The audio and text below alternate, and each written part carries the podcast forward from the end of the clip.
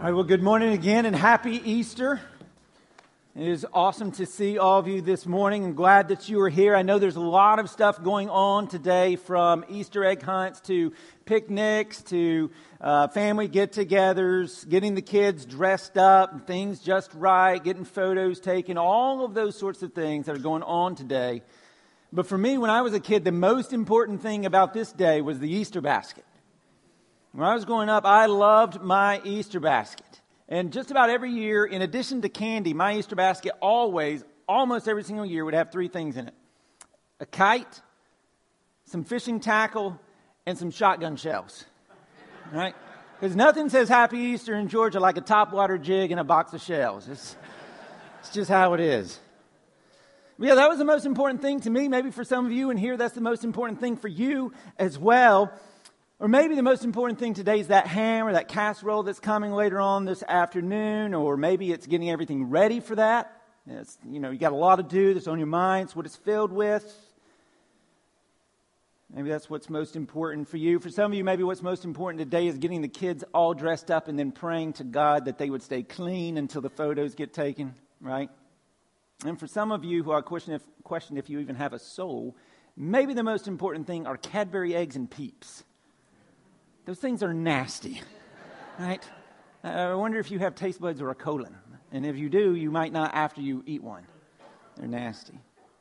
But you can probably figure out where I'm going with this by now. That today, none of those things are the most important thing about today. The most important thing about today is Jesus. The most important thing about today is the resurrection. And so there's nothing more important that I could share with you than the story of the gospel, the good news of Jesus' life, death, and resurrection. Something that Paul, as Christy just read, says is of first importance. That there's nothing not only more important for this day, but there's nothing more important in the universe. There's nothing more important that you could know than that Jesus lived, died, was buried, and rose again in our place for our sins. That is the most important truth in all of the universe. And so I want to share that with you in a little bit more detail this morning and what it means particularly. And so we're going to be in 1 Corinthians chapter 15 that Christy just read.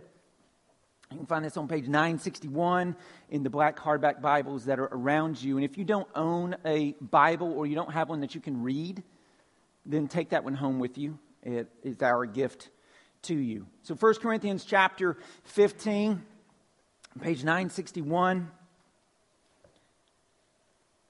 And we'll pick it up in verse 3.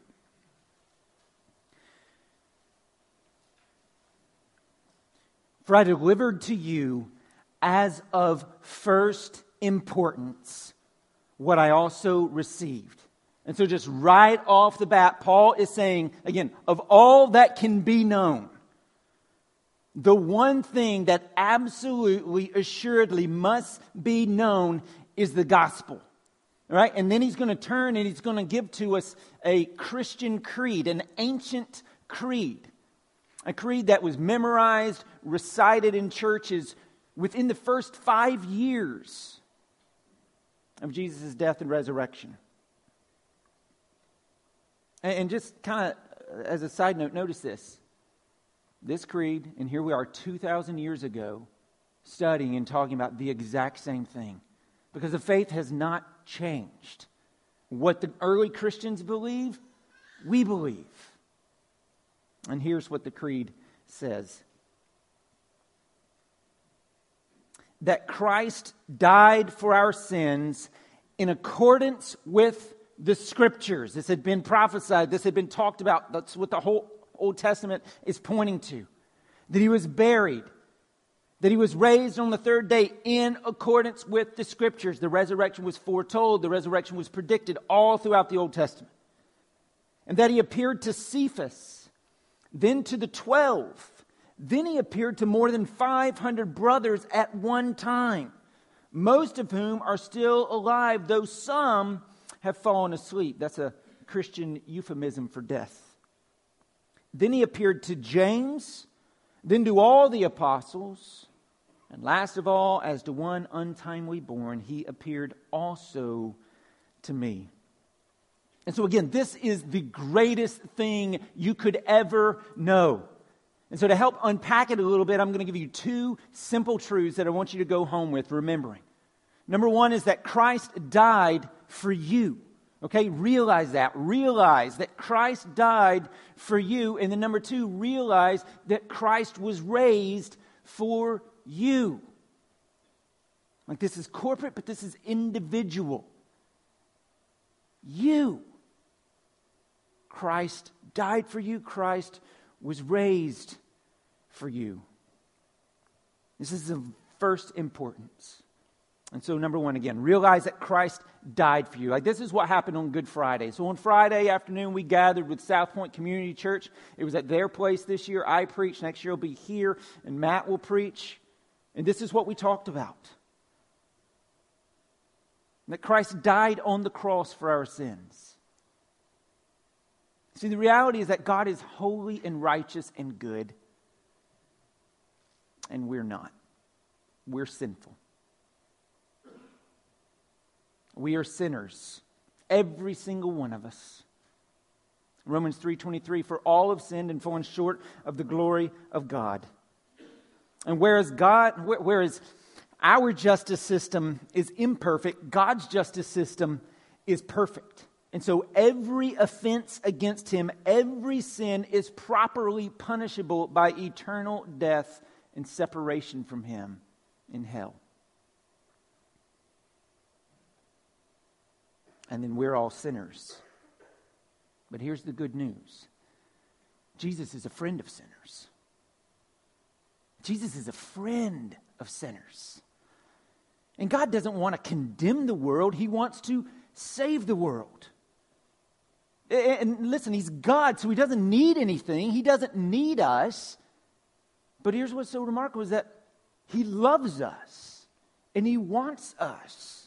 And so, out of love and grace and mercy, God the Father sent his Son into the world and he became a man. He was born of the Virgin Mary. He was laid in a manger. He grew up as a carpenter. He resisted temptation in every way. I mean, just like he faced everything we face so he can identify with us. Yet he never sinned. Not once. He lived a perfect, sinless life. And then, out of great love for me and for you, he willingly exchanged his life with us. On the cross, he gave us his sinless, perfect righteousness, and he took our sinful, imperfect unrighteousness upon himself, and he willingly went to the cross, and he suffered and died and was punished in our place for our sin. What we deserved, he took. That's what Good Friday is all about. Jesus Christ died, historical fact, for theological meaning, our sins in our place in love as our substitute. And just help you visualize this, remember, back in the first century, if you were condemned to die by execution, what they would do is they would hang a, a, a placard or a card or something above your head as you were being executed that had a list of your record of debts. Okay, had a list of your charges, the indictments that were against you. It had a list of those things. Now, for Jesus, there was nothing he was actually condemned for, so it just said, King of the Jews. All right? Here's the deal, though. You and I do have a record of debt that's hanging over our head we do have a list of charges against us. We do have indictments against us. But if you think about it for a minute, some of them will even run through your head. Some that are even from this very week alone. Sins that you've committed against God. We all have this, every single one of us.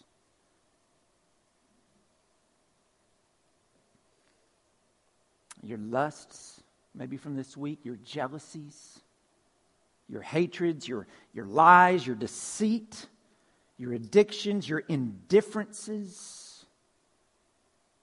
But, friends, the whole point of the cross Like this, this is the point of the cross because when Jesus went to the cross, it's as if that those charges that are over our head, he took them. He paid for them. And in doing so, he set them aside. He wiped us clean. He canceled the debt. It's expunged. It's gone. It's been paid. And so, just kind of as an aside for you this morning, and a warm blanket for your soul, for those of us who maybe struggle with guilt and shame and regret and continue to fall and just torment ourselves with guilt, look right up at me. If the highest court in the universe, God the Father, has forgiven you, then forgive yourself as well and others. You're not a higher authority than God. And so if He's forgiven, you forgive. And so Jesus Christ died, historical fact, He died for theological meaning, our sins in our place, in love, as our substitute. And so, number one, realize that Christ died for you. That's part of the most important truth you could ever know. But part two is this He didn't stay dead. He rose again. And so, number two, realize that Christ ra- was raised for you. All right? Realize that Christ was raised for you. Like literally. After being dead, he was buried in a rich man's tomb in accordance with the scriptures, and then he came back to life. When Paul says this in verse 4, what he's saying is that unlike anyone, I mean, unlike anyone who has ever lived, unlike any religious teacher who has ever taught, unlike any miracle worker who has ever served, Jesus Christ conquered death. After being murdered on Friday, he was dead from Friday afternoon until Sunday morning, and on Sunday morning, he stopped being dead. His heart started pumping, blood started flowing, synapses started firing. He's alive. And friends, that makes him distinct from and superior to every person who has ever lived or ever will live. And then Paul tells us that he was seen by hundreds and hundreds of people. And so what that means is that Jesus was not hiding. He was widely known. This would have been on the front page of the Jerusalem News and Observer. It would have been trending on Twitter. Folks at work, in the synagogue, around the dinner table, everybody would have been talking about the fact that Jesus is alive and he's walking around and he's visible publicly and he's scheduling meetings and he's going to meals with people and he's making appearances and everybody had an opportunity to verify that he had indeed risen from the dead. And so that's why in verse 6, Paul says, Listen, if you don't believe me, go ask the uh, other eyewitnesses who were there. Most of them are still alive. First Corinthians was written when most of the eyewitnesses were still alive. Eyewitnesses, including people like Paul and Jesus' own brothers who despised him in life, and then they saw him resurrected and they worshiped him as God. And I think that is a huge argument that Christ is who he says he is. Because I've got a brother. And I can tell you right now, if he came to me, and was like, I'm God. And I'm here to save you from your sins, little brother. I'm calling 911. Right? Something's wrong. Bad. Big time. But if he claimed his whole life and then he resurrected from the dead and was like, told you, that is the one thing that would make me believe. And that's exactly what his brothers did. All right, and so just as with Christ's death, we had a historical fact with a theological meaning, so we have with Jesus' resurrection. We have a historical fact. He rose again.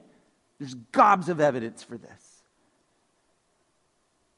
But there's also a theological meaning. And it's like a diamond, it is multifaceted, and every angle is glorious. And so I want to share a few of those with you. First of all, when God the Father raised Christ from the dead, it was demonstrating that he accepted Christ's suffering death as a full payment for sin. There's no more needed. It's not, well, Jesus did most of it. Now I need to pay a little bit too. I need to do enough penance. I need to be sorry enough. Well, there is repentance, but it's not penance. It's not Jesus pays some and you pay some. No, Jesus paid it all. And so now, if you are in Christ, there is no, therefore no condemnation. But not only are we no longer guilty, the second implication is that for those who have trusted in Christ, we are now favored. We're now favored. See, the resurrection is a validation that the Father's favor was now back on Christ. Like no longer was he under the wrath of God. No longer was that on him. It had been paid for. It is finished, as Jesus said. And so now God's favor towards his son is back being directed towards his son. And then that same favor then is directed towards us because we are in Christ if you are a believer. We are united with him in salvation.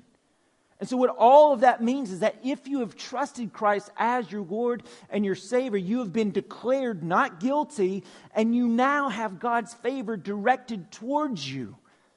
All because Jesus rose again.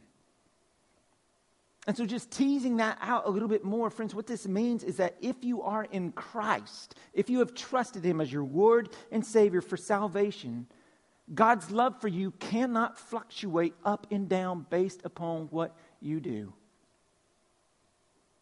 Because it's not based upon what you do, it's based upon what Christ did. And since God the Father cannot love his Son anymore, nor can he love his Son any less, since you are in Christ, that means he can't love you anymore, and he can't love you any less. There's nothing that you can do if you are in Christ to make God love you more. And there's nothing you can do that will make him love you less. You can grieve him, but you can't make him love you more or less. And so, friends, that means the pressure's off. The pressure's off. Jesus has already won our salvation for all who believe. But there's more implications. Look at verses 12 through 19. This is something that struck me this week as I was studying. Verse 12. Now, if Christ is proclaimed as raised from the dead, how can some of you say that there is no resurrection of the dead? But if there is no resurrection of the dead, then not even Christ has been raised. And if Christ has not been raised, then our preaching is in vain, your faith is in vain, and we are even found to be misrepresenting God because we testified about God that He raised Christ whom he did not raise, if it is true that the dead are not raised. For if the dead are not raised, not even Christ has been raised. And if Christ has not been raised, your faith is futile and you are still in your sins. And then those who also have fallen asleep in Christ have perished. If in Christ we have hope in this life only, then we are of all people most to be pitied. And so, what Paul is saying is that if Jesus is dead, then Christianity is dead. If Jesus did not rise again, then he is not God. He is not the Messiah. He is not the Savior. There is no forgiveness of sin. There is no salvation. And there is no hope of a resurrected life with him in eternity. But, verse 20, but in fact, Christ has been raised from the dead, the first fruits of those who have fallen asleep. Which means, think with me here for just a second, which means that all those things that he said weren't true in verses 14 through 19, if Christ did not raise from the dead, are true because Christ did raise from the dead. And so that means going back through them, verse 14, that a Christian's faith not only is not in vain, but it's absolute and secure in a Savior who loves you and who is for you and who is faithful and who is true and who will never let you down and who has power over sin and death. This is what the resurrection means. It means, verse 15, that what the apostles preached is true. That God's word is true, that there is absolute truth, and God has spoken from on high, telling us what is true and right for our joy and His glory. The resurrection tells us this. It tells us, verse 17, with absolute certainty, even as we've already talked about, that for those who have accepted Jesus' offer of salvation, that you are no longer in your sins. In other words, you are forgiven.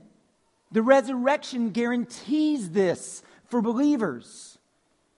And then, verse 18, the resurrection tells us that for those who have repented and surrendered their lives to Jesus as Lord and Savior, and then who have passed away, that they have not perished.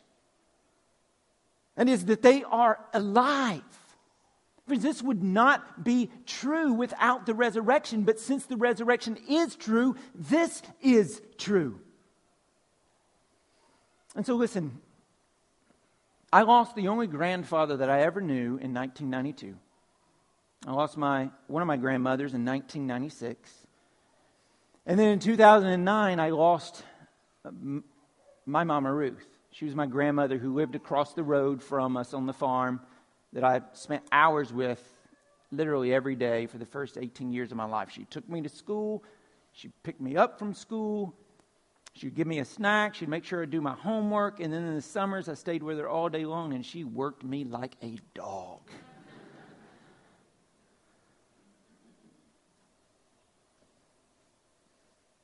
And so when she passed away in 2009, it stung and it hurt. And it still does. And many of you in this room know that feeling, and maybe even more so because you lost a mom or a dad, or maybe even a child.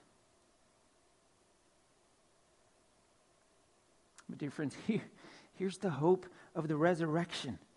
The resurrection guarantees that those loved ones who knew Jesus have not perished that they are alive with Christ right now, and He's never not been with them. He's been with them every moment, welcoming them home, embracing them, loving them. See, there will never be a time, there will not be one millisecond in your life where you are not connected presently to Jesus. There's nothing. Romans 8 is a testimony of this. There is nothing that can separate us from the love of God, not even death.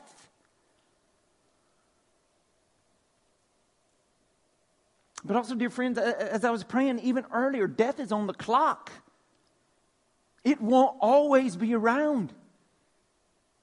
Its time is limited because it was defeated by Jesus when he rose again. And so now we're just waiting for his return, and he will bring an eternal extinction to death.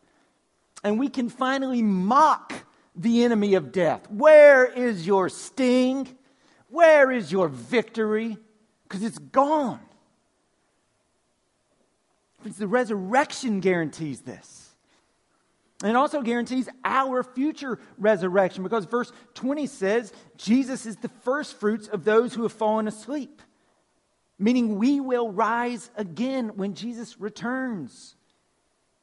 And those who are believers, He will restore our humanity. He will restore what death breaks and takes away. Death splits our humanity, it takes our body, it takes our soul. When Jesus comes again, He will restore our humanity, putting our bodies and souls back together.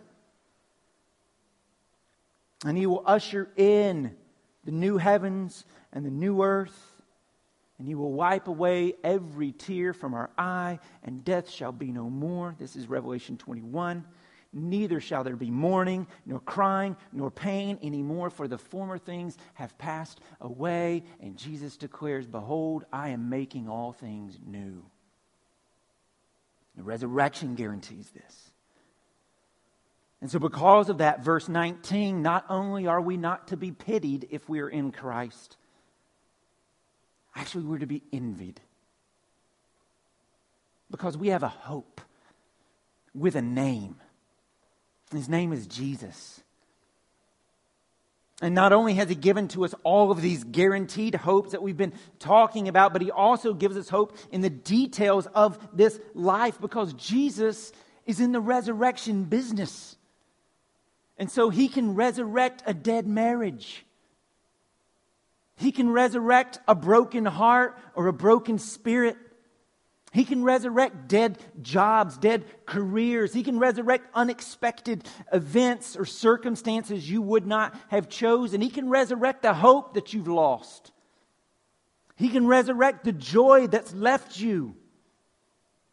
My friends in here who are not yet Christians, He can resurrect you spiritually. That's what salvation is it's going from spiritual death to spiritual life. It's going from impending doom because of your sin to guaranteed acceptance and love because Jesus paid for your sin. And all it takes is you saying yes to this offer that He extends to you. That you would repent and believe the gospel and put your whole trust in Jesus and Jesus alone to be what makes you right before the Father. That's it. And friends, all of this that we've talked about, all of this is the victory that's been won for us by Christ's resurrection. This is its multifaceted meaning, all of these things. And so, yes, and indeed, this is the greatest truth that you could ever know. Because while we are more sinful than we have ever dared dream, friends, you are also more loved than you could ever possibly imagine. And so realize this Easter morning, Jesus died for you. For you. For your sins in your place. And realize this Easter morning that he ra- was raised again for you. For each one of you. To give you hope, to give you life, to give you joy and forgiveness and favor. And so, again, the pressure is off, my friends. And so walk in joy, walk in hope, walk in victory, because Jesus walked out of the grave. Let's pray. Father God, we thank you for this great day, this great day to celebrate the most important event in all of human history the resurrection of Jesus Christ from the dead. And Jesus, we thank you that the tomb is empty, that sin is forgiven, that death is conquered, that you are exalted, and that salvation has been granted by grace to all who would receive your gift. A new life has been given. And so we thank you so much, Lord Jesus. And we worship you. And we ask the Holy Spirit to fill us that we might love you with redeemed hearts that we might sing to you with redeemed mouths, and we might live here, empowered by grace to live redeemed lives for the good of those around us and for the praise of your glorious grace that you alone are due. For you were slain, and you are worthy to receive all honor and power and glory forever and ever. It is a humbling truth that you would die for us.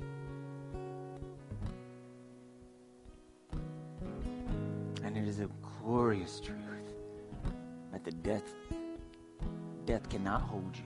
The grave cannot keep you from rising again. We love you and we worship you, Lord Jesus. In Jesus' name, amen.